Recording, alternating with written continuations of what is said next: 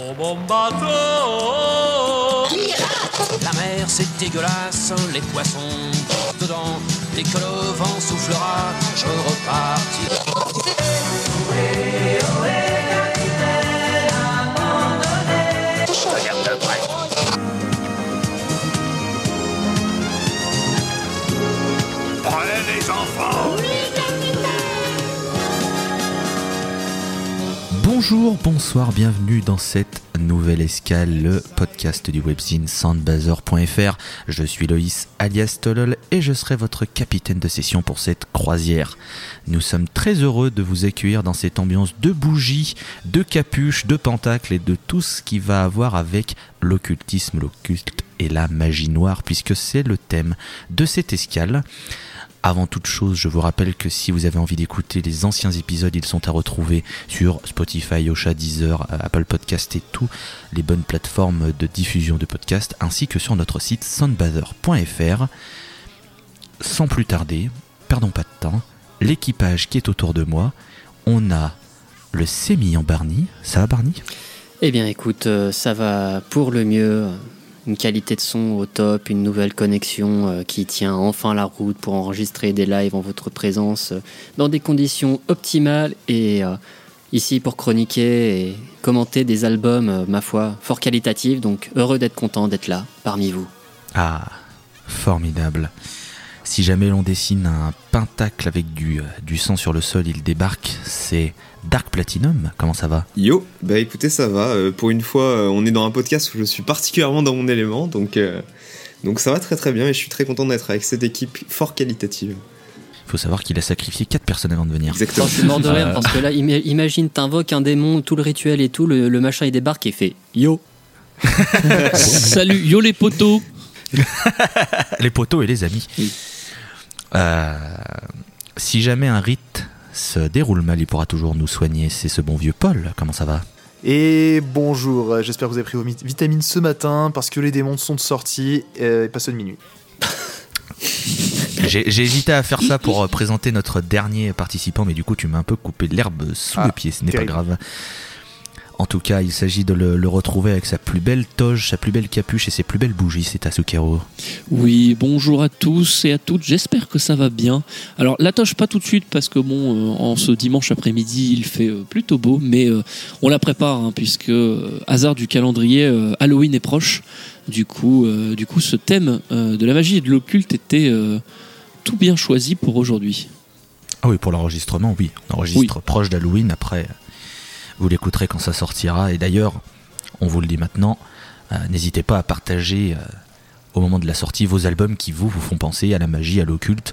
Il y a une liste on ne peut plus longue de disques qui font référence à tout ça. Donc on sait très bien que vous aurez des propositions alléchantes. Mais avant de plonger dans l'occulte de manière complètement profonde, je pense qu'il est de bon ton de peut-être avoir une certaine introduction à base de livres, d'un index. Et je pense que pour nous présenter ça, Paul sera le mieux armé. Ah, en tout cas je l'espère parce que je vais vous parler d'alchimie. Donc euh, pour commencer, l'alchimie c'est une science occulte qui a traversé de très nombreuses années et contrées. J'ai pu réaliser dans mes très brèves recherches combien il est au final complexe de la vulgariser avec précision, parce qu'elle a pu être brandie euh, par des philosophes, des mages, des savants qui cherchaient tous à expliquer le monde autour d'eux, et possiblement le manipuler d'ailleurs. C'est une discipline qui a été entre science et magie donc, toujours, euh, et euh, l'histoire a depuis euh, démontré que les, euh, les théories d'un temps peuvent être la magie d'un autre. Dans l'imaginaire collectif reste de l'alchimie toute sa dimension occulte, hein. Ses, euh, ses fantasmes tout d'abord, la pierre philosophale, la panacée, l'élixir d'immortalité, transmutation des métaux, la création d'homoncules, la transmutation de l'âme et j'en passe, mais aussi toute son imagerie, celle des euh, alchimistes, la multitude de symboles qu'ils utilisaient, notamment ceux représentant les quatre éléments qui composeraient l'univers, le feu, l'eau, l'air et la terre. Nous sommes en deux mille six et le groupe de post-hardcore et rock alternatif Thrice est en pleine tournée de son album acclamé Vheissu. Et c'est dans le tourbus que le frontman du groupe Dustin Kensrue soumit une idée à ses compères, réaliser un album en quatre parties, chacune d'entre elles représentant un des quatre éléments. Et c'est ainsi que naquit, comme tu l'as laissé sous-entendre Loïs, The Alchemy Index. Quatre E P de six morceaux ayant chacun pour thème un élément et une esthétique musicale propre lui correspondant. Donc les volumes du feu et de l'eau sortiront en deux mille sept, tandis que ceux de l'air et de la terre seront disponibles en deux mille huit. Et je vous propose tout naturellement d'aller explorer ensemble cette œuvre, vêtue de votre plus belle tenue d'alchimiste, bien entendu. C'est donc au feu d'ouvrir notre index. Pour le représenter, Thrice fera ressortir dans cette partie ses racines post-hardcore, riff lourd et dissonant, rythme complexe, et un chant qui sera marqué d'un grain quand il ne sera pas carrément hurlé. Il restera néanmoins fort mélodique, offrant parfois des refrains entêtants. Si vous êtes fan de Deftones, je pense que vous serez comme à la maison. Firebreather, The Messenger, The Arsonist, on a à travers ce disque une sensation de puissance, de rage, de destruction. Et ironiquement, l'élément du feu nous reprochera de l'utiliser pour détruire dans la chanson concluant le disque des Flames Deluge. Ce titre ne sera pas un cas à part dans l'index. En effet, afin de relier les quatre opus, les morceaux de conclusion ont été composés de la même manière. Ce seront chacun des sonnets, où l'élément thème s'adresse à l'humanité, les deux dernières phrases des quatre sonnets ayant même la même ligne mélodique, mais pas nécessairement dans la même tonalité. Mais bref, nous en avons terminé de jouer avec le feu, va lui suivre le volume de l'eau, où le quatuor s'emparera d'éléments de musique alternative et de trip-hop, entre autres. L'ambiance ici est beaucoup plus calme, en témoigne la présence bien plus dominante des claviers, la voix de Dustin les accompagne, douce à souhait, et beaucoup plus traitée que durant le précédent volume. Le chant lexical des titres sera directement relié à l'eau, la superbe introduction Digital Sea, The Wailer qui parle des marins éloignés de leur famille, un lien évident avec la vie de musicien étant de facto un des morceaux favoris de Kensrue qui est père de famille. Mais si je devais en retenir un seul dans cette partie, ce serait la sublime piste instrumentale Night Diving. Faut dire que le groupe vient me toucher en plein cœur, proposant un post-rock qui évolue langoureusement autour d'une ligne mélodique hypnotisante, ne cessant d'ajouter des éléments ici et là. À son écoute, mon esprit est directement embarqué dans des visions du monde sous-marin de nuit, allant de la quiétude des fonds aux créatures angoissantes des abysses. Bon, il s'agirait de ne pas se noyer, retournons à la surface pour respirer. Le troisième opus, celui de l'air, propose, tenez-vous bien, les ambiances les plus aériennes de l'index. Cher animateur, pourrais-je avoir un nom faussement interrogatif, s'il vous plaît ? Non ! Merci, cher animateur et cher euh, confrère. À votre service. Dans ce volume donc, nous aurons une présence majoritaire de guitares clean noyées dans de la reverb, mais qui pourra parfois aller jusqu'à un crunch bien appréciable. Notre écoute alternera des morceaux aussi doux qu'une brise comme la balade minimaliste A Song from Millie Michelson, et d'autres qui tiendront bien plus de la tempête, je pense notamment au morceau Dédalus où le personnage de Dédale pleure la mort de son fils Icare. Et entre ces deux vents se trouvent des morceaux intermédiaires, l'ouverture Broken Lungs, où Dustin peut passer en un instant d'un chant éraillé à une douce voix de tête, sur fond de guitare et de carillon, nous donnant cette sensation de mouvement comme si nous volions au-dessus des nuages, ou encore le très alternatif Silver Wings qui termine l'opus avec ses claviers et ses chœurs qui s'élèvent dans l'atmosphère. Nous allons entamer le dernier quart de l'œuvre, et après avoir exploré les cieux, il est temps de redescendre sur Terre avec le volume qui lui est consacré. Cette fois, le groupe proposera une esthétique folk dominée par les instruments acoustiques, des chœurs, des pianos, des guitares folk. Les Californiens vont nous donner la sensation de représentation live dans un cadre intimiste, plus terre-à-terre, comme une sorte de retour à l'essentiel après les précédents volumes qui sont plus travaillés dans un sens de production, j'entends. Sur Digging My Own Grave, on peut imaginer le groupe en train de donner une représentation dans un bar blues jazz à une heure du matin, tellement l'ambiance tient d'un polar. Le western est également de la partie avec les guitares acoustiques de The Earth Isn't Humming. Enfin, l'E P se conclut sur Child of a Dust, où le titre devient de plus en plus étouffé au fur et à mesure de son déroulement, comme si nous étions lentement enterrés et percevions la musique de plus en plus étouffée. Voilà, c'était The Alchemy Index. J'aime beaucoup le projet qu'a réalisé Thrice ici. Leur concept ne repose pas sur une histoire, comme le ferait un groupe de prog par exemple, mais s'apparente en plus à un cahier des charges de composition et d'esthétique sonore, et je trouve que leur choix est pertinent et qu'il donne à chaque fois une couleur à chacun des éléments. L'œuvre est autant protéiforme que cohérente, n'importe qui peut lancer le projet, trouver son compte dans au moins un des volumes, et avoir une affinité plus marquée. Dans les sciences occultes d'ailleurs, les éléments ont des affinités plus ou moins grandes avec différentes choses, jusqu'à avoir leur association au signe du zodiaque de nous autres êtres humains. Preuve encore une fois à mon sens que Thrice a complètement maîtrisé son sujet. Et il arrive souvent quand l'on se pose la question « Quel est ton élément préféré ?» ou encore « Si tu pouvais en maîtriser un, lequel ce serait ?» En tout cas, c'est souvent arrivé quand j'étais enfant. Des dessins animés comme Avatar et la légende de Korra ont certainement dû animer l'imagination des jeunes de l'époque, et à ces questions, j'ai toujours répondu l'air. Là où certaines personnes détestent le vent, j'ai toujours aimé le voir faire mouvoir la nature autour de moi, sentir son souffle dans mes cheveux ou sur ma peau, cela me fait juste du bien. Si je vous raconte ça, c'est que des quatre E P, mon préféré c'est celui de l'air. Alors ce n'est peut-être qu'une coïncidence ou un biais personnel, mais je me demande aussi si cela n'est tout simplement pas dû encore une fois à la façon dont Thrice a orchestré son projet. Je vais donc finir cette chronique en posant une question commune à la table de l'escale. Je suis curieux de savoir quel est votre élément préféré, et lequel des quatre volumes de The Alchemy Index vous a le plus séduit. Je serais en effet très curieux de savoir si vous aussi vous avez été plus sensible musicalement à l'élément auquel vous vous êtes le plus identifié. Alors, Déjà, très belle chronique, parce que c'est quand même un sacré morceau The Alchemy Index, hein, qui est assez euh, réputé dans le monde de la musique. Ça fait partie un peu des œuvres qui sont, euh, qui font, euh, comment on dit, qui font euh, consensus à propos d'un groupe. Voilà, je cherchais le mot. Et quand on parle de Thrice, il y a souvent The Alchemy Index qui vient, et Vheissu aussi vient derrière.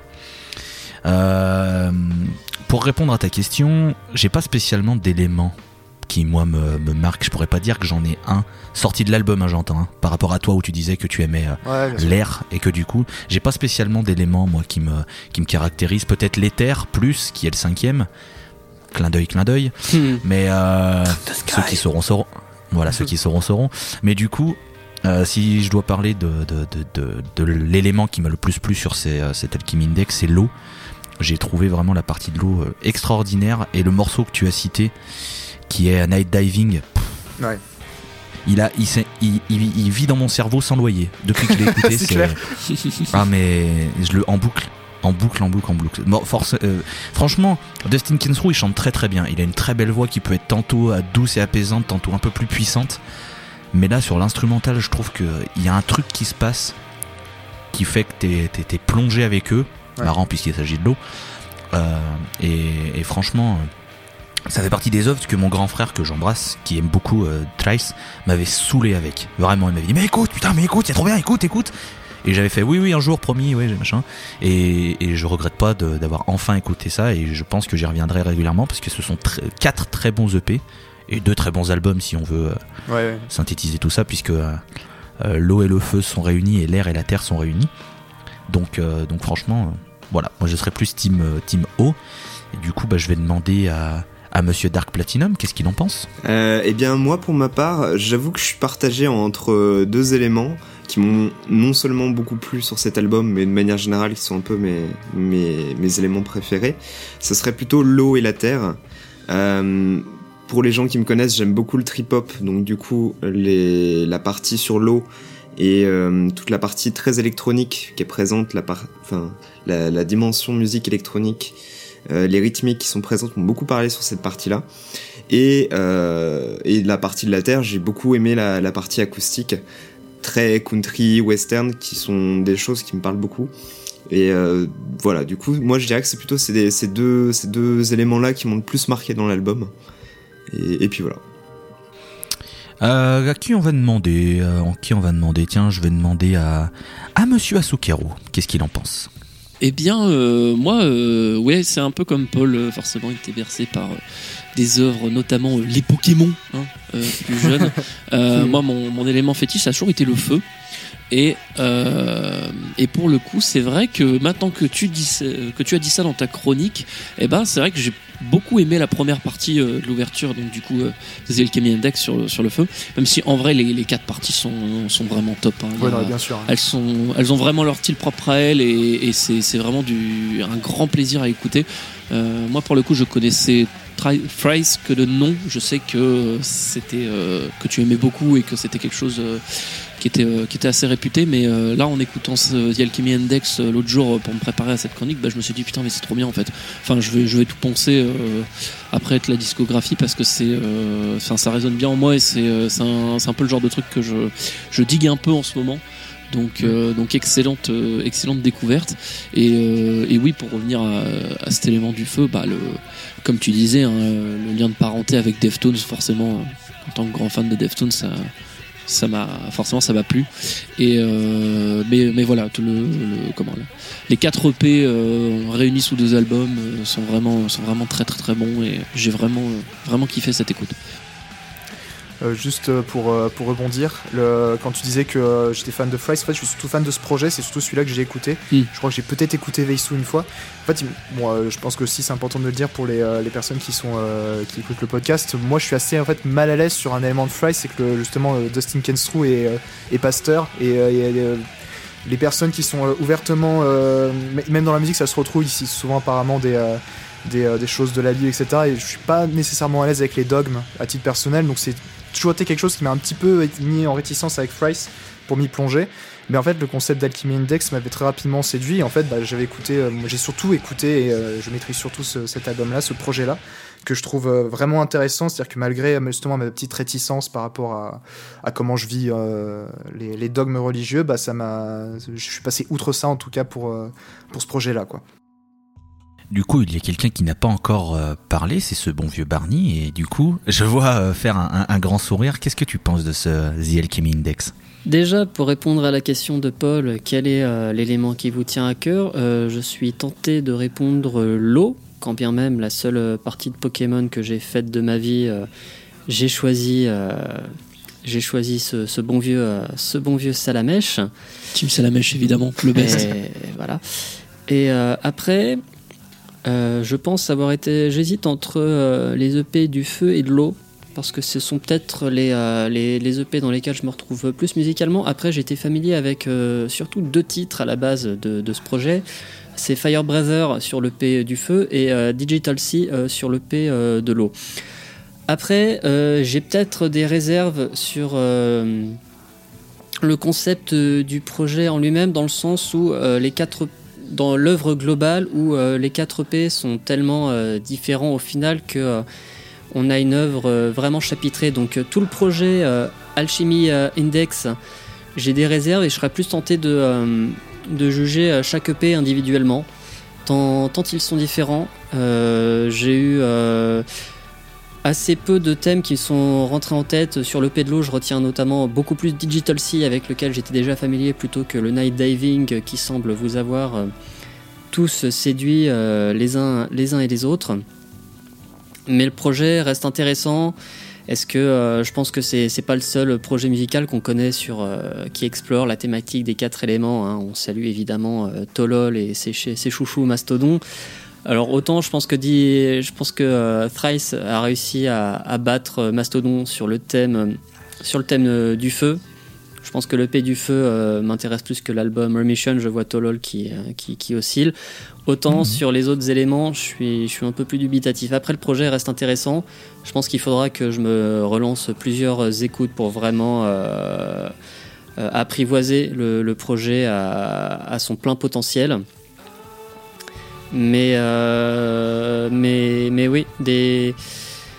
il, il, il me faudra plusieurs réécoutes. Mais euh, le projet intéressant, bon concept, mais ouais, à force de, de chapitrer vraiment euh, les, les, les, les quatre E P en des genres très différents, je ne peux pas m'empêcher de penser qu'on arrive à un résultat globalement euh, inégal, là où les E P du feu et de l'eau euh, m'ont nettement plus capté que les E P de l'air et peut-être surtout de la terre. Après, peut-être parce que je suis moins sensible à toute cette, esth- toute cette esthétique, tout ce style bluegrass, roots rock, mais, euh, mais oui, je pense que euh, c'est, euh, c'est le genre d'œuvre dont on va plus retenir un chapitre que l'œuvre dans sa globalité, en fonction des sensibilités de chacun. Et toi-même, tu, de, tu, tu, tu nous as posé la question, euh, quel chapitre de l'œuvre vous a plus marqué, donc, euh, donc voilà. Ouais, bah, bien sûr. Je pense que ça fait aussi partie du, euh, de l'idée, quoi. En fonction de tes sensibilités, bah, des, euh, bah, tu vas d'office en préférer deux ou trois. Moi, c'est, euh, moi c'était euh, derrière l'air, il y a juste derrière, il y a celui de l'eau, par exemple.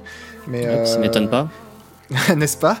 Mais euh, oh, sans aucune surprise. Mais euh, je pense que c'est aussi ce qui fait la beauté du, euh, de l'idée, c'est que justement, c'est, c'est un index. Tu sais que tu as un chapitre un, deux, trois, quatre, et puis après, bah, tu vas prendre euh, dans ta lecture, entre guillemets, tu, vas, tu garderas ce qui t'aura le plus... Euh, marqué, ce que tu auras plus envie de réutiliser, euh, n'est-ce pas, euh, cher apprenti alchimiste. hmm. Après, euh, je tiens à saluer euh, Digging My Own Grave sur la partie de la terre, que je trouve euh, formidable aussi. Ouais. Très très belle balade.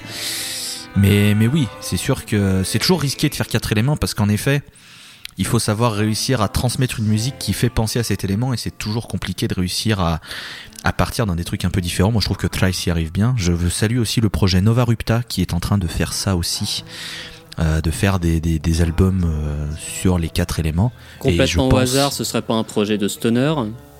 Pas du tout. Ah, tiens. C'est euh, un one-man band où le mec euh, s'associe avec plusieurs personnes. Il y avait eu un morceau notamment avec le chanteur de Skrekodlan et la chanteuse, je sais plus, c'est de Besvar Jelsen, c'est un, un projet suédois, où ça peut aller dans du post-metal à la Isis, ou pour l'eau, c'est un peu plus euh, post, plus calme et un peu prenant, mais... Mais voilà, le, de toute façon, le, ces quatre éléments, ça, ça a inspiré, ça inspire et ça inspirera toujours. Je pense qu'il y aura toujours des œuvres qui vont parler de, de ça parce que ça peut tellement apporter de, de fibres créatives. C'est fascinant, il hein, faut dire, comme thématique. Oui, c'est fascinant. Exactement. Donc, euh, donc voilà, écoutez, euh, pour cette introduction au monde de l'occulte, je pense que te parler d'alchimie, c'était plutôt bien pensé. Maintenant, on va glisser un tout petit peu plus profondément puisqu'on va aller voir Asukero. Oui, tout à fait. Merci, Loïs. Euh, pour cette chronique, j'ai décidé pour commencer de vous parler un peu de moi-même. Remontons dix ans en arrière, le lycéen que j'étais alors était déjà tombé dans le métal depuis quelques années. Comme beaucoup d'autres, ma porte d'entrée fut d'ailleurs Iron Maiden, groupe qu'on ne présente plus et dont j'étais et je suis toujours un grand fan. J'enchaînais ensuite la découverte de autres grands groupes de heavy des années quatre-vingts, comme Judas Priest, Black Sabbath, Metallica, avant de foncer dans la vague thrash metal à base de Tuka Tuka et de riffs véloces. Mmh. Forcément, à cette période, quand on enchaîne découverte sur découverte dans un style musical dont on a à peine gratté la surface, tout le contenu autour devient vite une obsession. Me voilà donc parcourant le web français à la lecture de chroniques, de live reports, d'écoutes de podcasts autour du métal, et cetera, et cetera. Et puis, comme chaque année, courant du mois de juin, un événement bien connu du métal français me faisait envier. Je parle bien évidemment du Hellfest, qui à l'époque était déjà une référence dans le milieu, mais n'avait pas encore l'impact grand public qu'il a de nos jours. L'ado de dix-sept ans que j'étais rêvait de pouvoir participer un jour à ce festival qui semblait incroyable en tout point. Si j'avais su d'ailleurs à l'époque qu'il aurait fallu attendre sept ans avant de pouvoir mettre les pieds à Clisson, j'aurais bien eu le seum d'ailleurs. À cette époque, également, on trouvait encore très peu de captations live de l'événement, ce qui faisait que l'un des meilleurs moyens de s'en imprégner était de parcourir les fils rouges et autres reports de webzines français qui retranscrivaient leurs ressentis sur les shows de chaque journée. Et en cette année deux mille onze, il y a eu un petit groupe à l'époque qui foula les terres clissonnaises et qui fit forte impression avec sa messe noire théâtrale. Je parle bien évidemment de Ghost, qui venait de défendre sur scène son premier album, Opus Eponymous. À la lecture des réactions de certains chroniqueurs, il semblait que la bande de Tobias Forge, dont on ignorait qu'il se cachait derrière le masque de Papa Emeritus, avait marqué les esprits avec ses costumes encapuchonnés des ghouls et un chanteur habillé en pape satanique. Par curiosité, je lançai l'écoute de l'album et fus comme beaucoup de gens très surpris par le style de musique qui parvenait à mes oreilles. C'est vrai que depuis le début des années quatre-vingt-dix, l'approche théâtrale satanique était plus l'adage des groupes de black metal que d'un groupe de heavy rock très typé soixante-dix. Mais c'est cette curiosité qui m'accrocha au groupe.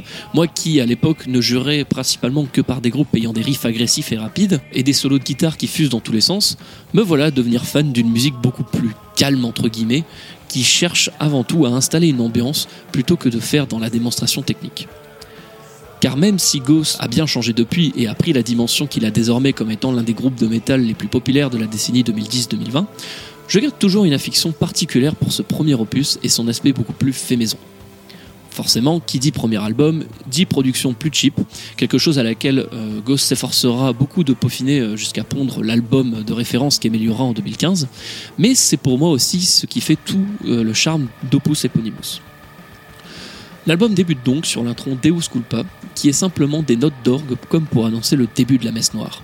On est immédiatement plongé dans l'ambiance. S'enchaîne ensuite le fameux Con Clavi Con Dio et sa célèbre première ligne Lucifer, we are here, qui pour moi résume parfaitement le contenu de cet album. Une ode satanique grand guignoleste qui se veut comme une pièce de théâtre classique avec toutes ses exagérations, à l'opposé d'un théâtre plus moderne que pourraient revendiquer certains groupes de black metal norvégiens qui aiment se prendre au sérieux. Les morceaux suivants s'enchaînent comme la procession d'une messe avec toujours plus de pamphlets sataniques à la gloire du malin ou à ses serviteurs comme la comtesse de Bathory sur le morceau Elizabeth. Ghost s'amuse beaucoup d'ailleurs à parodier des passages de la Bible mais en les modifiant en l'honneur de Satan. Ces paroles associées à la voix nasillarde de Tobias Forge et au son du groupe en font de grands hymnes à scander comme de véritables fanatiques.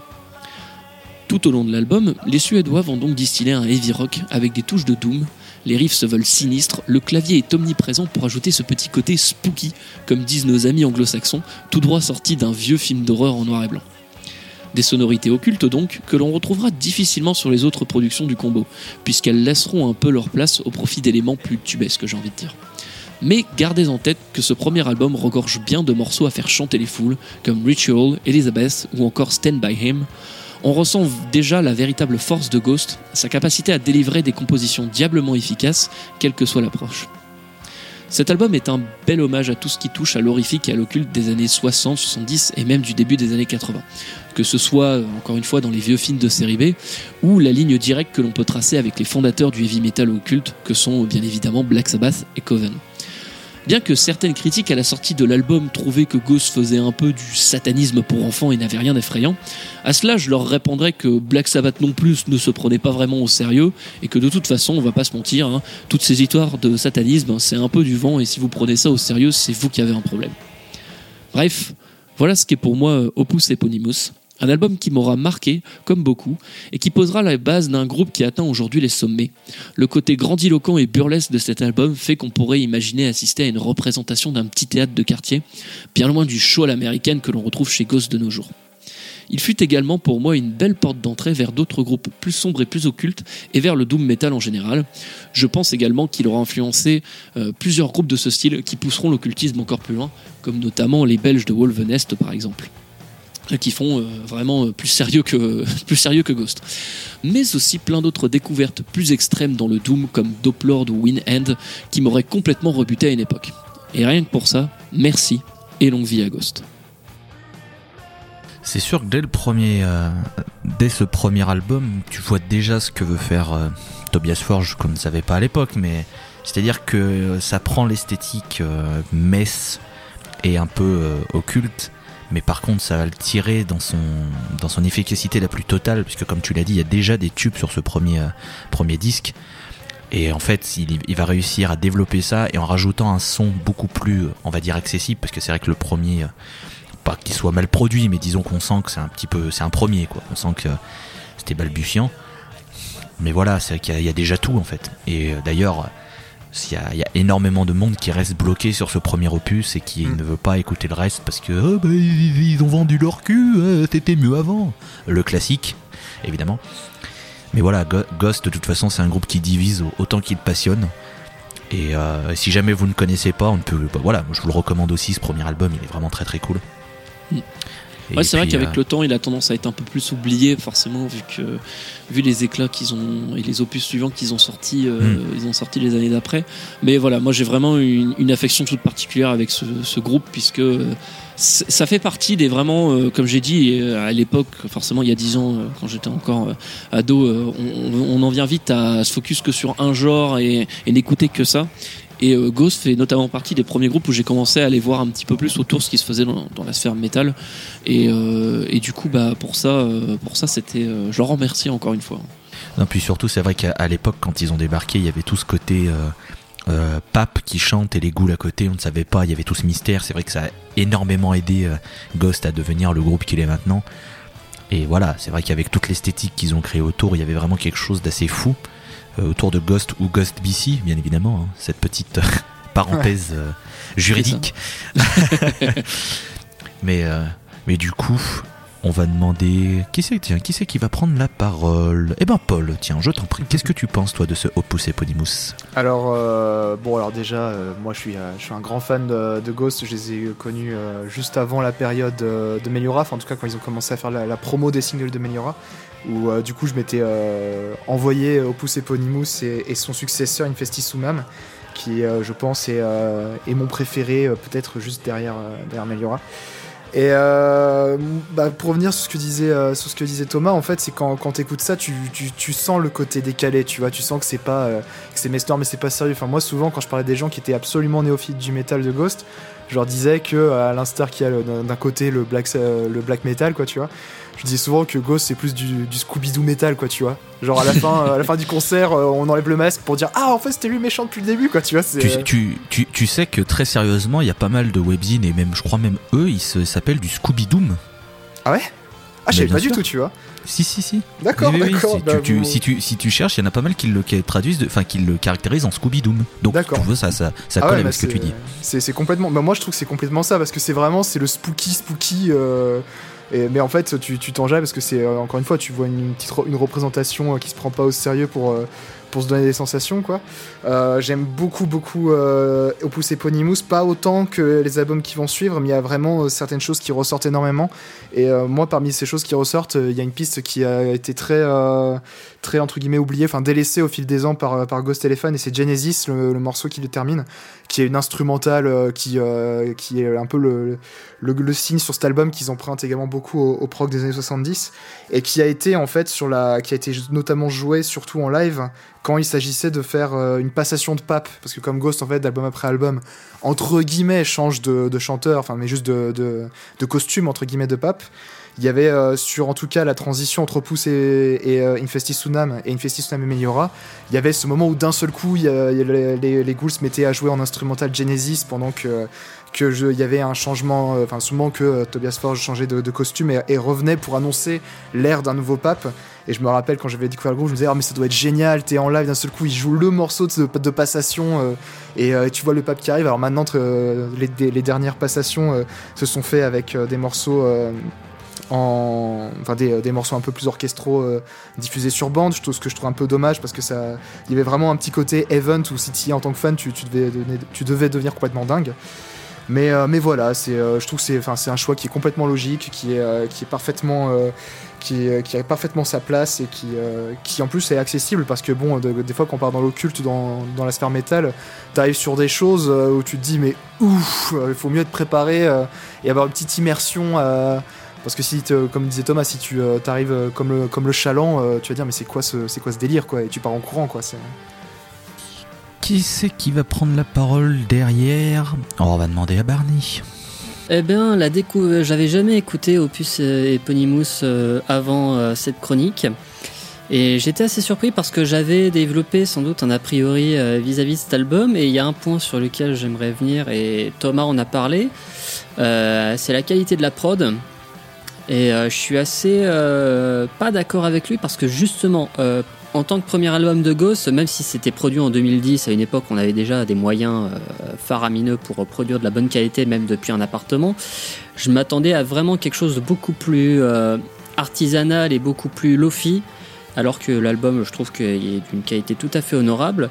Je m'attendais aussi, euh, et je, j'ai été aussi surpris de découvrir euh, du Ghost pur jus tel que, le, tel que je le connaissais, alors que je m'attendais à quelque chose, euh, en tant que premier album, de beaucoup plus proche de, de, de ses racines, de quelque chose de beaucoup plus euh, doom, beaucoup plus sombre, beaucoup plus euh, premier degré, en me disant que, que le, le côté Scooby-Doo, Scooby-Doo Metal euh, était arrivé euh, un petit peu plus tard.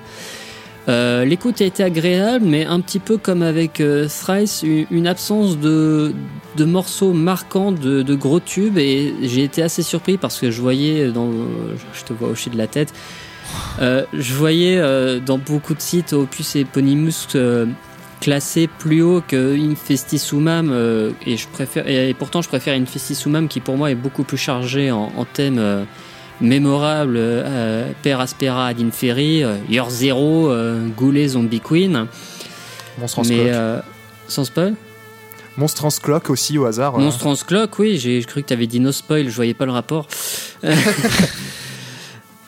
Non, donc pareil, c'est un album, je pense qu'il faudra que je lui réaccorde plusieurs écoutes pour euh, pour le saisir à son plein potentiel, mais ouais, enfin une euh, des, un, des des a priori vraiment ont été brisés. Je m'attendais ouais à quelque chose de plus dark, plus euh, cheap, et pour moi bah, j'ai trouvé du, euh, du Ghost dans, tel que je le connaissais sur, euh, sur Infestissumam ou même Meliora, dans, dans ses thématiques, dans ses airs, dans, dans ses les thèmes pas lyriques mais ses thèmes musicaux.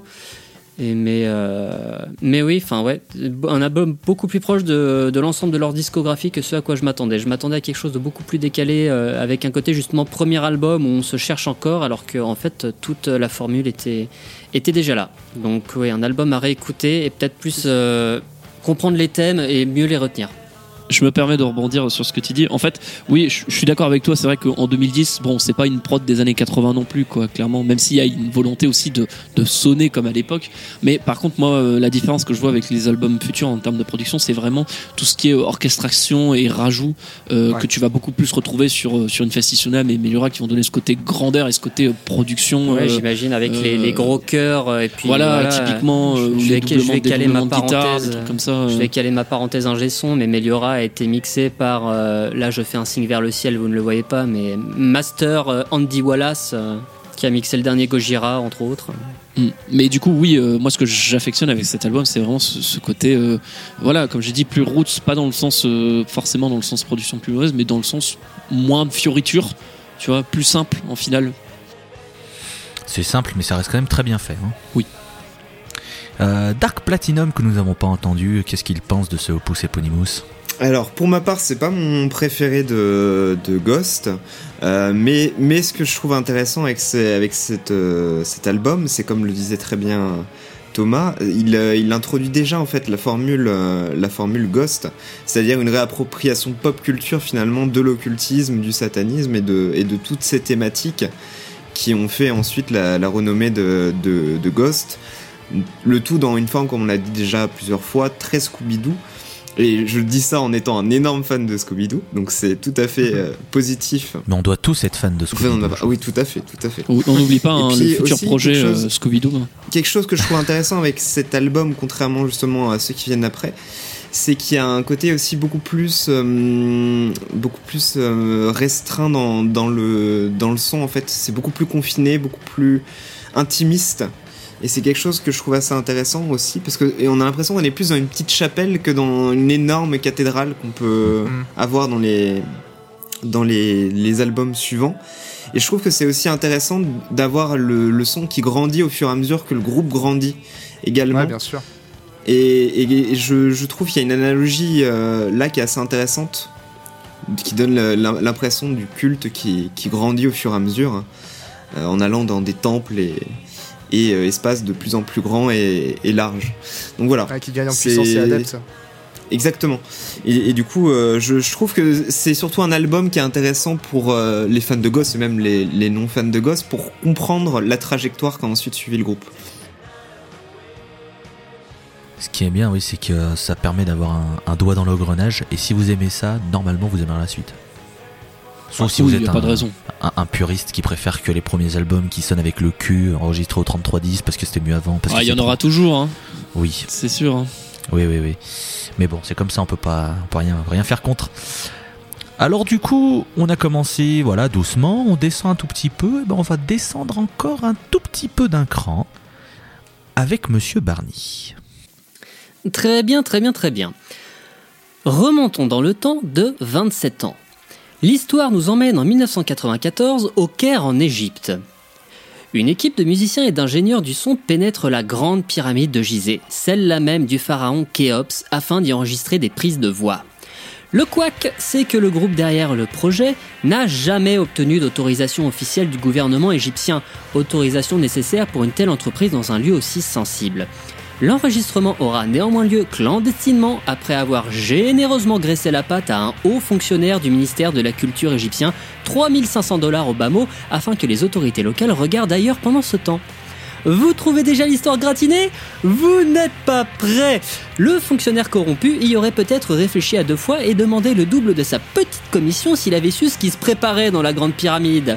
Parce que, non content d'enregistrer les voix nécessaires pour trois morceaux, la rumeur veut que l'équipe sur place soit adonnée à des rites chamaniques dans la chambre du roi et aurait rapporté les témoignages de phénomènes paranormaux, le matériel de prise de son cessant de fonctionner sans explication, les batteries se vidant aléatoirement et les rites cités plus ayant remédié à ces déconvenues techniques. Les protagonistes de notre petite saga surnaturelle, ce sont les Anglais de Killing Joke et leur leader Jaz Coleman. Et cet extrait de leurs palpitantes aventures sont narrés dans le documentaire The Death and Resurrection Show, sorti en deux mille treize pour retracer pratiquement trente-cinq ans d'histoire musicale.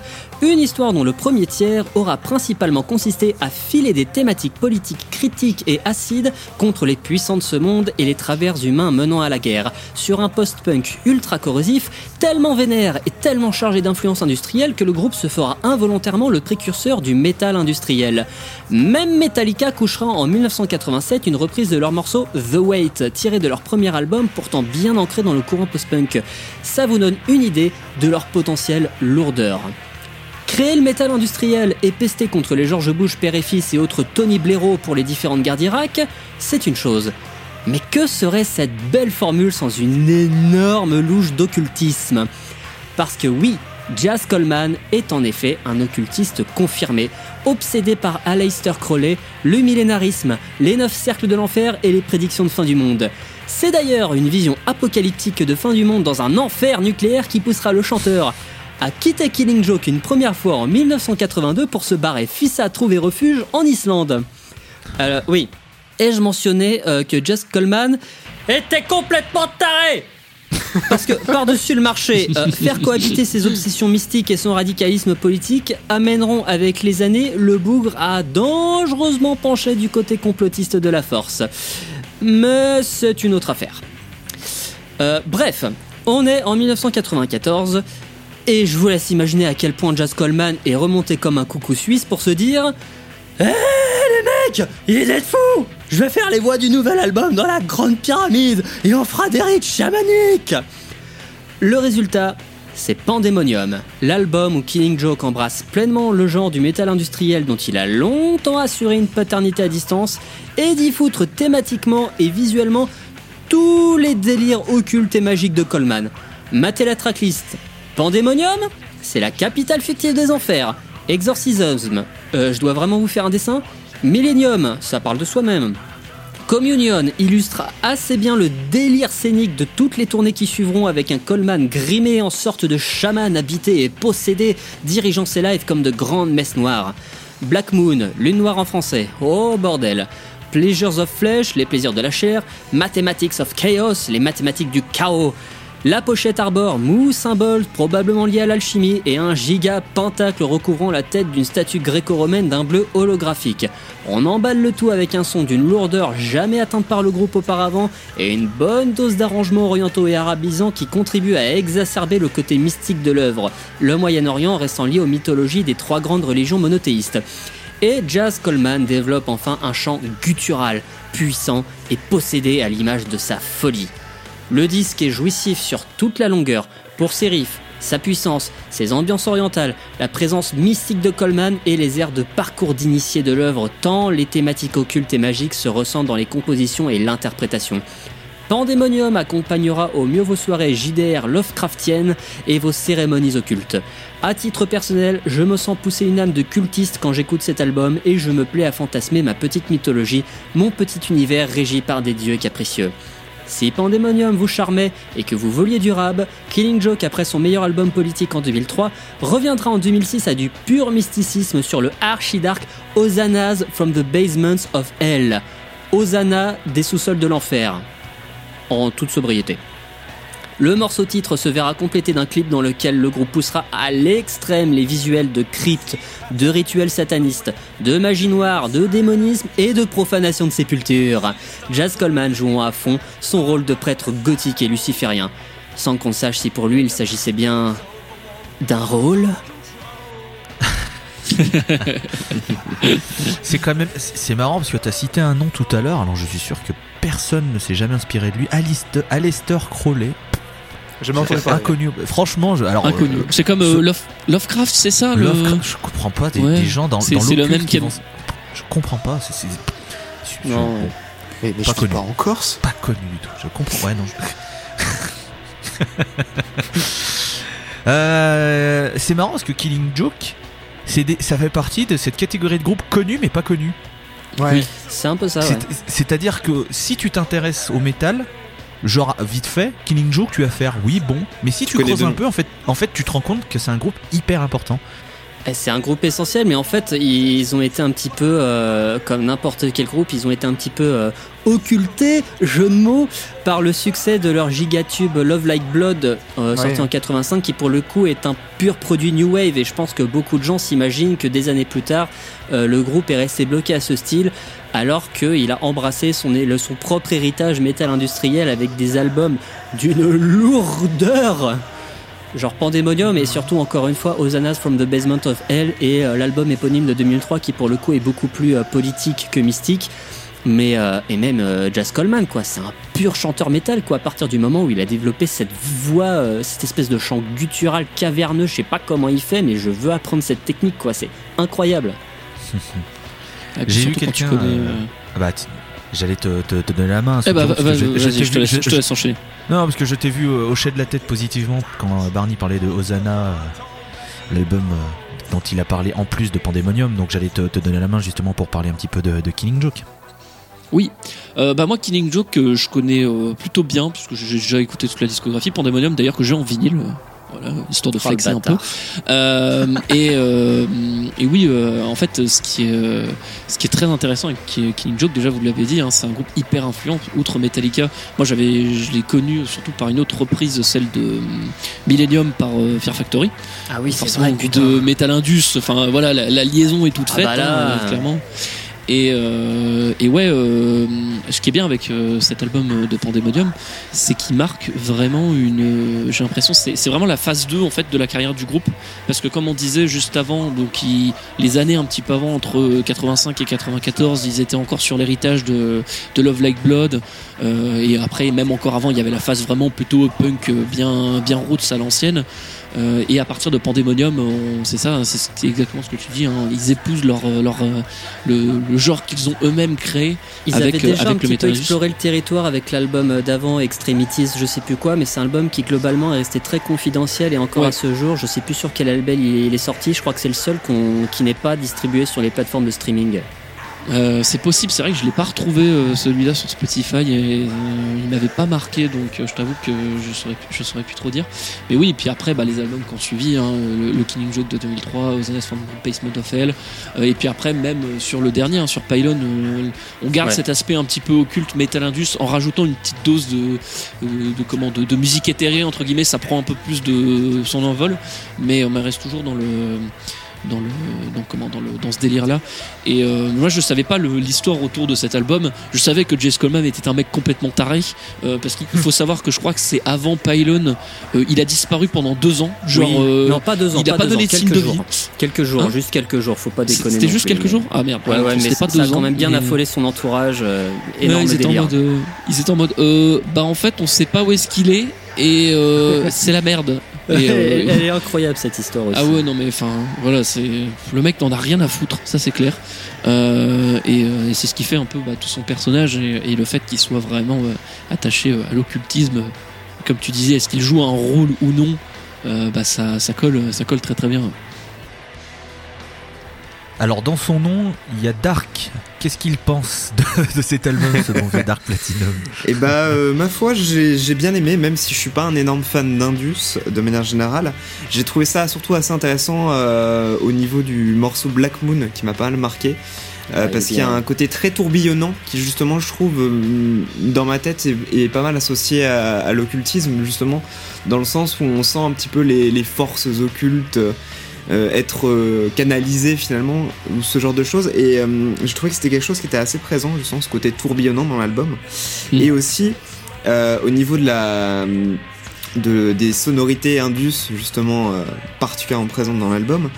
Euh, moi ça m'a ça a été mis un petit peu en écho avec euh, toute la vague de films de, de vampires euh, fin quatre-vingt-dix début deux mille, notamment les, les Blade, euh, qui sont oui. pas d'excellents films mais qui ont, qui ont cette saveur euh, cette saveur un petit peu indus, notamment avec la fameuse scène de la douche de sang. Euh, et, euh, et, et voilà, moi du coup ça, ça, j'ai, j'ai eu un petit peu plus euh, ce lien, non pas forcément avec l'occultisme, mais avec ce, cette partie très ciné de ce type de film qui, qui était en tête. Et euh, globalement non, c'est un album je trouve qui est assez intéressant, surtout quand on connaît l'histoire euh, de, de la prise euh, de la prise des, de la prise son. Ouais. Et, et clairement c'est, ça, ça rajoute un petit peu je pense au mythe de l'album et à sa saveur. Ah complètement. C'est vrai qu'au final c'est ancré dans, un, dans, un, dans une époque, on va dire, c'est un peu l'occultisme des années quatre-vingt-dix en fait, euh, revisité de par cet album et de par la, tous les films et tout. Et c'est vrai que j'y repense, t'as le morceau Exorcism aussi qui est vraiment bien, euh, qui décrit vraiment bien ça, le, le côté rythme martial très industriel, avec un Jaz Coleman qui, qui lâche des, euh, des... On a l'impression qu'il vomit lui-même, euh, ah ouais. je sais pas trop quoi, une, une, substance, euh, une substance maléfique sans doute... Euh. Alors en même temps, il a enregistré dans la Grande Pyramide, donc il a dû avaler des kilos de poussière au moment de la prise. Oh putain, c'est vrai, j'avoue. Et pas que de la poussière, à mon avis. Mais... Rien que, non, mais rien, euh... que... Non, mais oui. rien... rien que l'idée de débarquer et de dire bon bah les gars, on va aller dans la Grande Pyramide, on n'a pas le droit, mais vous inquiétez pas les gars, j'ai une combine et on va enregistrer les voix. T'es sûr? Ouais, t'inquiète. Ah bon. C'est clair. Très bien. Les gars qui suivent, quoi, tu sais. Bon, bon, on y va alors, on va en Égypte, hein, qu'est-ce que je te dis. Au pire, on nous coupe les mains, quoi, je veux dire. C'est... Qu'est-ce que c'est des mains, finalement? Quand on est musicien, tu sais. Paul, toi, qu'est-ce que t'en penses, du coup, de ce disque? Alors, euh, moi, faut savoir que de Killing Joke, je connaissais Love, Love Like Blood. J'ai lancé l'album, j'ai fait « Ah !» Genre, j'ai vraiment pas compris ce qui était en train de m'arriver.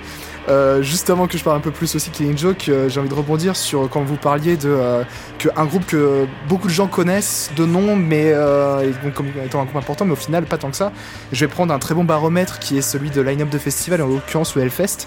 Quand Killing Joke était venu jouer euh, dans des années précédentes, et d'ailleurs quand il viendra jouer en deux mille vingt-deux. Euh, c'est en tête d'affiche de la Vallée, qui est une des scènes annexes. C'est pas par exemple en, en fin de fermeture d'une main stage, quand bien même il va jouer deux fois en deux mille vingt-deux, puisque Nine Inch Nails les a invités euh, euh, pour leur scène, euh, leur scène main stage euh, sur l'une des journées. Mais, euh, mais voilà, donc ça montre bien le côté de bah, ils méritent d'avoir une très grande place, mais d'un autre côté ça reste euh, un petit peu confidentiel. Euh, donc c'est, euh, c'est euh, encore une fois, c'est ce genre de groupes qui ont euh, une sacrée aura de facto suite à ça. Ensuite, de mon écoute de l'album, alors. Alors, je suis fan de Nine Inch Nails, voilà. Euh, donc, on pourrait, euh, croire, on pourrait croire de musique, de musique indus en général. Euh, j'ai pas eu beaucoup de, d'autres coups de cœur que Nine Inch Nails dans l'indus. Ministry, par exemple, avec moi, c'est un peu compliqué. Et donc, quand j'ai un Pandemonium, bon bah alors je reconnais que c'est de l'indus, mais j'ai, j'ai eu du mal. Euh, en tout cas, au début, notamment au niveau du chant de Coleman. Alors, Barny disait qu'il l'adorait. Moi, ça m'a vraiment, je me dis, mais il est en train de s'étouffer, euh, Jean-Mi, là. C'est, c'est, j'ai, ça a été une écoute assez, euh, assez compliquée au début, en fait. C'est-à-dire qu'à chaque fois que j'ai fait l'écoute, au début, je suis en mode ouais, bon, c'est, c'est, euh, c'est assez roots, hein, même dans la, la technique de chant, ça, ça, mais ça a son ambiance, tu vois, tu te dis, tu laisses porter. Et en fait, à chaque fois, c'était à peu près vers le dernier, euh, le dernier tiers de l'album où j'ai un espèce de déclic où en fait, j'arrête, euh, je, c'est comme si euh, je, j'avais digéré ces éléments qui me rebutent un peu. Et où je suis un petit peu plus en transe, comme quand j'écoute justement euh, du Nine Inch Nails, où il y a où les rythmiques et les sonorités, euh, en plus là un petit peu arabisantes, font que je me prends, me prends vraiment dans un jeu comme si j'étais en train de me faire un peu enivrer.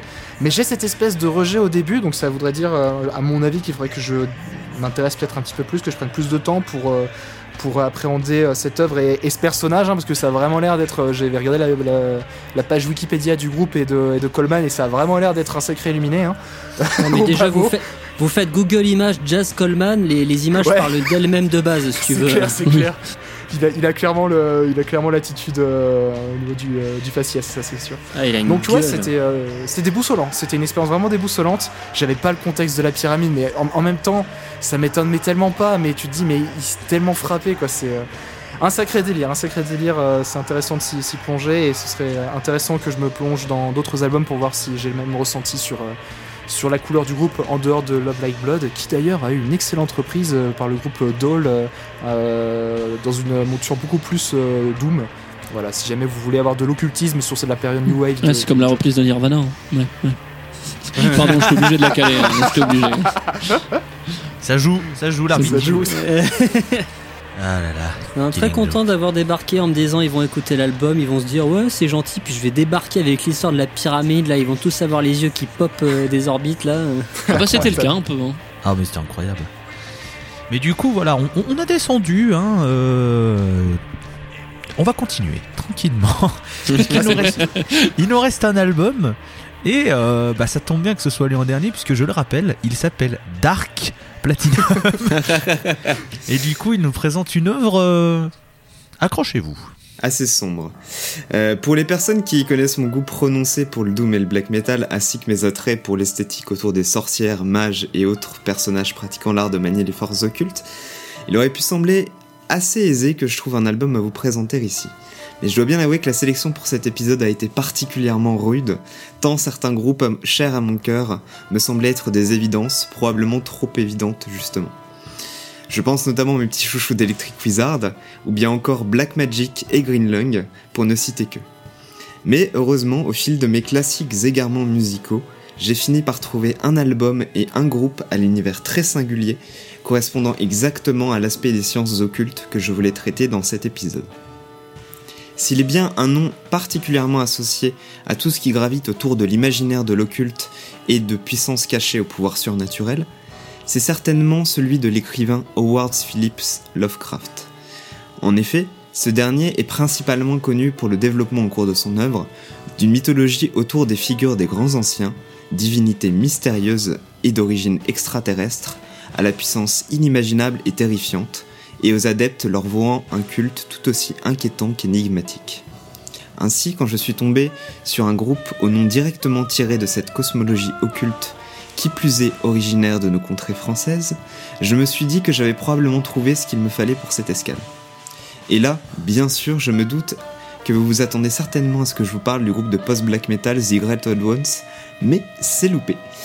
En effet, aujourd'hui je suis là pour vous parler d'un tout autre groupe, à savoir Shub-Niggurath et leur premier album Les Morts Vont Vite, sorti en dix-neuf cent quatre-vingt-six. Shub-Niggurath est, un, est une formation de prog expérimentale bien bien sombre, associée aux Zeuls comme Magma, avec des passages limite un peu doom par moment, et des sonorités pouvant également rappeler les B O de films d'horreur des années soixante-dix, je pense notamment à des groupes comme Goblin, pour les gens qui connaîtraient. Le nom du groupe est repris de celui d'une des entités cosmiques et anciennes de l'univers de Lovecraft, également connue sous l'appellation de Seigneur des Forêts, ou Chèvre Noire des Bois aux mille chevreaux. Ça annonce tout de suite la couleur, d'autant plus que, comme souvent dans l'univers Lovecraftien, c'est une divinité que l'on retrouve plusieurs fois vénérée lors de rituels menés par des sectes d'adorateurs initiés. De plus, ce nom peut aussi rappeler des figures plus anciennes comme Baphomet, par exemple, ou bien encore Pan, euh, également divinité de la forêt et, et euh, associée à tout ce, cet imaginaire de, de, du mélange entre euh, les, les chèvres ou le bouc et euh, ce, cet univers de l'occulte. Et justement, aussi ce qui est intéressant, c'est que le côté cérémoniel mystérieux va se retrouver dès les premières notes du titre d'ouverture de l'album, Incipit Tragedia, à travers un motif musical ascendant, répété en boucle au début, mais évoluant progressivement en une musique beaucoup plus déconstruite, au fil du chant mystique de la vocaliste Anne Stewart. L'impression d'être ici en présence d'un chant incantatoire est renforcée par le jeu habile entre les timbres des différents instruments, guitare électrique saturée, basse également saturée, trombone et piano, qui viennent parfois s'additionner pour donner à l'ensemble une résonance plus importante dans une forme de chœur, ou au contraire jouer des parties différentes, voire dissonantes, marquant l'aspect profondément malsain et surnaturel des forces ici convoquées. Le larcin créé par la guitare électrique distordue participe aussi à cet effet en apportant une tension et une imprévisibilité, rendant bien compte de l'aspect supérieur et non contrôlable par de simples mortels des énergies obscures des grands anciens. L'apport de la section rythmique avec la batterie de Frank Coulot et son jeu de cymbales vient également compléter cet imaginaire rituel en appuyant la progression des morceaux et les variations d'intensité au cours de ceux-ci. Cette recette reste présente tout le long de l'album, mais sous différentes déclinaisons, donnant ainsi à entendre ce qui semble être les différentes étapes d'un rituel. Le morceau Cabine soixante-sept arrive ainsi comme une forme d'interlude après la première grosse partie apportée par Incipit Tragedia, et avant de repartir de plus belle dans une cavalcade introduisant le second morceau le plus long de l'album, nommé Yog Sothoth. Comme pour le nom du groupe, le nom de ce morceau tire également son origine d'une des entités les plus puissantes de l'univers de Lovecraft, à savoir ici le maître omniscient de l'espace-temps, et surtout le dieu des magiciens et des sorciers, correspondant ainsi parfaitement à la thématique de ce podcast. Si la piste suivante, la ballade de Lénore, apporte quant à elle la solennité d'un rituel avec son orgue massif, sur le plan thématique, celle-ci ne fait cependant pas référence à l'univers Lovecraftien, mais plutôt à la ballade de Lénore, littéralement, du poète Gottfried August Bürger, qui est donc un poète allemand et qui a écrit cela en dix-sept cent soixante-quatorze. Dans cette dernière, Lénore attend en vain le retour de Wilhelm, son fiancé, qui était parti se battre durant la guerre de Sept Ans. Alors qu'elle dépérit de chagrin, tout d'un coup euh, surgit en pleine nuit euh, son fiancé vêtu d'une cuirasse. Il la fait monter sur son cheval et lui promet de l'épouser avant l'aube, mais au fil de la nuit, Lénore va enfin se rendre compte qu'elle n'a en réalité suivi que le squelette de son ancien fiancé, qui est donc euh, mort. C'est également de cette histoire qu'est tiré le titre de l'album, Les Morts Vont Vite, et son artwork, réalisé à partir du tableau du même nom, réalisé par Horace Vernet. Par la suite, dans la, dans la progression de l'album, le morceau d'Elear Prius introduit quant à lui l'impression d'une fin des temps, en introduisant une lenteur beaucoup plus marquée, beaucoup plus lourde, euh, qui peut déjà, euh, par certains aspects, aussi rappeler euh, des sonorités un petit peu plus doom. Et enfin, arrive le dernier morceau de l'album, au titre très long, euh, à savoir « J'ai vu naguère en peinture les harpies ravissant le repas de Finet », qui vient comme une forme d'apothéose de cet album rituel, en apportant un côté très opératique et dramatique, particulièrement marqué, et surtout un déchaînement sonore bruitiste sur les dernières minutes, introduisant bien la déstructuration du réel par les, a- les horreurs incommensurables invoquées le, tout le long des cinquante et une minutes de l'album. En somme, si vous voulez vous confronter un petit peu à une représentation sonore de la puissance et de l'horreur des forces surnaturelles incontrôlables auxquelles vous pourriez vous confronter en tant que mortel lors d'une cérémonie occulte dédiée aux grands anciens, cet album me semble être la meilleure incarnation de cet univers et pourrait, à mon avis, bien accompagner certaines parties de J D R de l'appel de Cthulhu.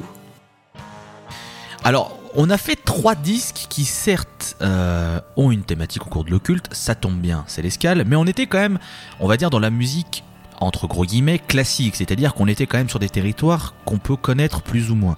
Là, je préfère vous prévenir, si jamais vous ne connaissez pas, et je pense que vous ne connaissez pas parce que c'est quand même quelque chose d'assez peu connu, il faut se mouiller la nuque, c'est assez particulier comme, euh, comme musique et comme ambiance, il faut être préparé. Après, voilà, ça vous met en plein dans, dans quelque chose de cérémonial, là ça marche complètement, mais il faut adhérer, c'est, c'est le risque. Parfois, vous allez peut-être vous sentir un peu exclu du truc, c'est... C'est quand même assez, euh, assez entre guillemets compliqué. Je sais pas ce qu'en pense par exemple Barny de cette œuvre. Euh, bah déjà pour commencer, euh, j'ai découvert qu'il existait un autre groupe de zeules que Magma. et, et en plus beaucoup plus radical parce que euh, bah clairement là j'ai lancé le truc, euh, j'ai fait euh, ou une réaction à peu près similaire. Ouais, puis euh, ce côté vachement chaotique, enfin j'avais l'impression d'avoir une collaboration entre Christian Vander pour le côté Zeul Magma et, euh, et Robert Fripp de King Crimson période Red, où c'était vraiment la période ultra sombre du groupe avec pareil, ce mmh. genre de, de mélodie entre guillemets ultra tortueuse, et puis ouais, tu, tu ressens le côté euh, mystique et, euh, et complètement euh, habité du bousin, mais... Euh, puis ouais, quand, quand, quand t'as les explications de... Euh, de Dark Platinum par-dessus, là, c'est bon, là, euh, salade, tomate, oignon, euh, sang de porc, euh, tout ce que tu veux. Euh... non, peut-être pas dans ah un oui. kebab, mais oui. non, peut-être pas dans un kebab, non, mais... Oupsie euh... J'ai pas Allez. trop envie de manger ce kebab, du coup, moi. Hein, de... Non, bah tiens. Mais ouais, c'est, c'est, c'est une œuvre euh, qui est... Faut s'accrocher. Ouais, ouais voilà, faut, faut, faut, la, faut la digérer là, le, le, le, le machin, mais enfin, pour le coup, tu, tu sens que t'es en plein dans les thématiques, quoi. Puis alors, Shub-Niggurath, là, bah, justement, euh, je me suis dit, bon, c'est Dark Platinum, ça va être du post-black ou un truc du genre, mmh. euh, et ah oh, non, mmh. de, de la zeule, mais alors, euh, putain, euh, pète à zeule, hein. C'est vrai que je vais pas, je vais pas mentir que. Quand, quand, quand j'ai vu l'album et que j'ai vu les titres, je me dis oh ça, ça sent le black metal sombre, pas du tout. Non, justement je voulais faire une surprise. Ah ouais, ah bah, on s'est tous là, fait avoir, on a tous ah pensé bah, ça, pareil. Je pense. Euh... T'as désarçonné absolument toute l'équipe. Je suis sûr que t'as désarçonné la moitié des auditeurs qui devaient se dire oh thème occulte, Dark Platinum. Il faut nous parler de black. Ils vont quand même nous caler un truc de black metal là, dans leur podcast ouais. à la noix là. Et ben non. On, on l'attendait dans le zig, on l'a eu dans le zeul. Euh... oh. Ouais, oh, ça va. Euh, Paul, qu'as-tu pensé de, de cette œuvre ? Ah bah alors moi c'était littéralement la même chose. Alors déjà je vois le nom, j'ai fait ok. Le nom pue le black. Ensuite j'ai vu la pochette, j'ai fait ok. La pochette pue le black. J'ai vu les titres, j'ai fait ok. Ça pue le black. Je lance et je fais. Ah exactement comme pour Killing Joke. Parce que pareil, genre, s'il y a une des choses... Parce que même au-delà de ça, je fais une recherche et je vois qu'il existe deux groupes qui ont ce nom. Un de black metal et un de, de prog. Je me dis, ouais, bah non, bah c'est bon, c'est celui, c'est celui de... Euh, c'est celui de black. Et en fait, je vois, ah bah non, le titre, c'est celui de... du prog. Ok. Bon, bon, en plus, voilà, je connaissais pas du tout, alors que j'avais quand même quelques... J'ai de la bouteille dans le prog, donc j'écoute, euh, j'écoute ça. Et puis, bah ouais, bah, euh, dès que j'écoute, je fais, ah oui, d'accord, c'est, on, est, on est dans le zeul, quoi, justement. Donc, euh, le, le, le, l'espèce de sous-branche de prog, en fait, que, de, que Magma, a, le groupe français, a initié. Euh, qui a cette encore espèce... prog, prog, euh, c'est, c'est plus euh, apparenté au jazz euh, qu'au prog, au final, moi, je l'ai... Ouais, mais euh, c'est un c'est peu une espèce de connexion bizarre entre les deux, quoi, oui. mais, euh... mais euh, enfin souvent Magma est, euh, est cité comme groupe de prog français, mais mais, euh, mais oui, euh, la Zol, c'est cette espèce de délire euh, jazz ésotérique, euh, ultra, euh, sur des morceaux très longs, euh, avec des ambiances, enfin euh, faut se payer euh, les ambiances, hein, et ce disque fait pas fait pas exception, et euh, je, faut clairement être dans le délire, en fait. C'est, si jamais euh, t'es prêt, en fait, à te laisser porter par la musique, dans... tu peux euh, tu peux kiffer euh, la, la Zeul, parce que c'est vraiment quelque chose où les morceaux sont longs, où ça va faire des espèces de choses, euh, des espèces d'acrobaties euh, mélodiques euh, pas communes, et, euh, et où ça va être très rythmé, très euh, bah, même dans Magma, hein, même dans Magma, t'as ce côté euh, t'as ce côté rituel qui augmente de plus en plus, hein, dans euh, dans M D K, euh, sur la fin, euh, tu peux vraiment partir en partir en sucette si te, tu t'es laissé prendre dans le délire. Euh, je l'ai vécu en live euh, à l'appui, euh, et je pense que c'est d'ailleurs une musique qui, euh, un type de musique qui se vit euh, très très bien en live. Et moi, ouais, donc quand j'ai écouté, euh, de par euh, cette réalisation, cette esthétique là, enfin moi j'ai, j'ai eu dans ma tête justement le, le moment dans l'appel de Cthulhu où t'as le, l'inspecteur qui tombe sur les, euh, les païens qui dansent autour de la statuette et il comprend rien à ce qui lui arrive, et, euh, et t'as, t'as, c'est parfaitement cohérent avec cette ambiance. En plus, bah, évidemment, les noms des... Euh, il y a certains noms de grands anciens dedans, donc euh, je veux dire, c'est, c'est entièrement dirigé. Donc euh, bah, absolument, euh, absolument convaincu de la présence de ce, de ce choix, agréablement surpris aussi, hein, encore une fois, euh, avec la surprise, et, euh, et très, très content d'avoir écouté euh, autre chose que Magma dans la Zeul, d'autant plus que bon, le père Vander, euh, visiblement, a quelques petites accointances euh, avec des choses pas très sympas, donc... Euh, très droite. Très nazi, ouais, donc, euh, donc voilà. Non, mais tu sais, c'est, tel, c'est tellement Zeul que franchement, pendant que la chanteuse elle s'est pulmonée, moi je m'attendais à tout moment à entendre gueuler euh, Kobaya destructif commando. Ouais, mais, mais vraiment, non. C'est, c'est complètement ça. Asukero, qu'est-ce qu'il en a pensé de, de, de, de cet album et de cette œuvre? Euh, et ben, euh, comme vous tous, hein, j'ai été, euh, j'ai été très surpris par le choix, et puis au fur et à mesure de l'écoute, c'est un peu devenu une évidence, en fait. Je me dis, mais oui, en fait, la Zeul, ça colle trop bien au, au thème, en fait, euh, mmh. parce que bah déjà, euh, oui, Magma avait déjà un petit peu euh, euh, déblayé un, un peu le chemin, c'est-à-dire qu'on sentait euh, le côté très, comme tu disais, Paul, très ésotérique euh, dans, dans Magma et, et, et le, la Zeul en général, et c'est vrai que là, tu rajoutes une bonne dose d'occulte et, un petit, et du Lovecraft, et en fait, ça, ça colle super bien. Et il euh, n'y a pas besoin de, de faire, de, de faire dans, la, dans de la grosse guitare et du black metal, hein, pour rendre hommage à, rendre hommage à l'œuvre de Lovecraft. Ça, ça colle vraiment bien. Et c'est vrai que, voilà, euh, comme tu disais, par contre, c'est une musique. Déjà, Magma, pour moi, ça reste déjà une musique très élitiste, euh, de par, alors j'allais dire de par son, son approche, mais aussi les gens qui l'écoutent, parce que bon, tu vois des fois les certains fans de Magma, t'as compris, quoi. Euh, mais euh, mais du coup, euh, ouais, c'est pas à mettre entre entre toutes les mains, euh, et euh, il faut, ou alors faut vraiment euh, avoir beaucoup de beaucoup d'écoute pour rentrer dedans. Mais en tout cas, ça procure bien son effet, euh, son effet occulte. Et euh, ouais, on s'imagine complètement euh, assister à, à une, une incantation chamanique euh, dans une, dans une, euh, dans un entrepôt sombre ou euh, dans une forêt euh, noire. Euh, et euh, voilà, ça, ça colle bien, hein, vraiment. Euh, c'est, c'est ça aussi qui, qui marche très bien, c'est tous ces sons dissonants euh, qui prennent un peu à contre-pied l'oreille, euh, toujours dans l'idée de, de, de surprendre et, et d'installer un malaise euh, dans l'auditeur, qui fait que ça, c'est, c'est diablement efficace. Ouais. Diablement est le bon terme. Ouais. Et après, c'est pas un malaise dans le même sens qu'un black metal, tu vois, c'était, c'est, c'est plus désemparant, je trouve, tu vois, t'es sans cesse, en fait, euh, tu commences à avoir une espèce de rythme, tu vois, et, et t'es cassé, et c'est plus un, un malaise dans le sens où tu te laisses complètement transporter, alors que ça, quand c'est des choses dans le black, tu vas vraiment euh, dans des extrêmes de, de choses très sombres pour euh, presque dans un but de choquer. Là, je trouve que c'est plus... Euh, tu te fais, c'est comme si t'étais sous une influence d'une substance où t'es en train de, d'être sous délire et t'es en train de te faire complètement diriger en dehors de ta volonté dans dif- diverses visions, en fait.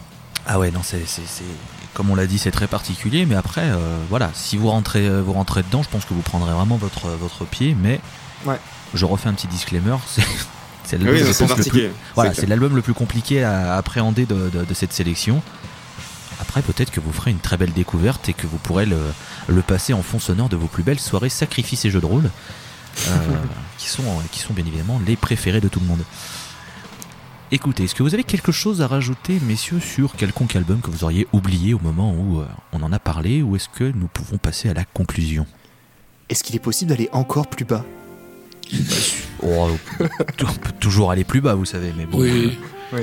Ah bah, j'ai, j'ai en groupe un certain tête que un, un, tout de suite là un oui. groupe que tu as vu Paul pas plus tard qu'hier et que, et que j'ai vu aussi il y a une semaine qui a le nom occulte dedans hein, bizarrement euh, le culte ouais. de l'occulte hein, bien sûr le culte de l'occulte voilà, en légèreté français. Tout en légèreté ouais ouais très léger très léger oh ça ça sera chanfin oh je crois que j'ai jamais autant vibré euh, de corporellement à un concert. J'ai, j'ai pas, j'ai pas vraiment compris ce qui, ce qui m'est arrivé. C'est, je... Tu voulais des basses ? Bah tiens, voilà, va, va sous terre quoi. Plus basse et sonne. En tout cas, cette petite sélection, on espère qu'elle vous a plu. De toute façon, c'est un thème qui regorge de disques et d'albums. Donc, si tout se passe bien, il pourrait y avoir un épisode deux d'ici X, Y, Z, mois, année, parce qu'on a toute une ribambelle de thèmes à vous proposer et on a très hâte de vous faire écouter tout ça. J'aimerais remercier Asukero d'avoir été là. Euh, bah oui, un plaisir d'avoir participé euh, à cet enregistrement avec vous. Et puis, ouais, comme tu disais, euh, pff, enfin, des groupes qui parlent d'occulte, surtout quand on est amateur de rock metal, euh, il y en a une chier, une tétrachier, une quadrichier, une quintuchier, enfin bref, euh, autant de chier que vous voulez. Euh, donc, euh, on aura très clairement l'occasion, euh, l'occasion d'y revenir à, à moult reprises. Euh, j'espère aussi également avec euh, d'autres intervenants de l'équipe euh, qui sauront euh, partager leur, leur passion pour l'occulte, pourquoi pas. Tout à fait, la porte est ouverte. Euh, merci Barny d'avoir été là. Bah de rien ma gueule. Merci. Et tout de suite un podcast sur le hip-hop. Yo yo yo. Yo. Yo, je suis jeune, regardez. Je fais des signes avec mes doigts, yo yo yo. J'ai ma casquette à l'envers. Euh, merci Dark Platinum d'avoir été avec nous. Un plaisir, un plaisir de, de vous avoir emmené dans les, les abysses de l'occulte. Et dans les limbes. Merci Paul d'avoir été avec nous. Merci, merci. Et n'oubliez pas, hein, l'emprunt de l'index euh, est tenu à un mois et si vous cornez les pages, euh, c'est vous qui le payez. Hein. En tout cas, on espère que vous avez apprécié cet épisode. Si jamais il vous a plu, n'hésitez pas évidemment à le partager. Il est à retrouver Spotify, Deezer, Ocha, Apple Podcast. En tapant l'escale et vous trouverez tous les anciens épisodes qui sont sortis auparavant. N'hésitez pas à aller aussi sur soundbather point f r puisqu'il y a de formidables articles qui vous attendent. Nous, on se retrouve le mois prochain pour une nouvelle escale et on espère que vous serez au rendez-vous. Gros bisous à vous et attention hein, pour les sacrifices, nettoyez bien vos instruments, ce serait dommage de choper une infection. Bonne journée à tous. Vaccinez-vous, bisous. Des bisous. Salut. Bisous et El Satan Arcangelo.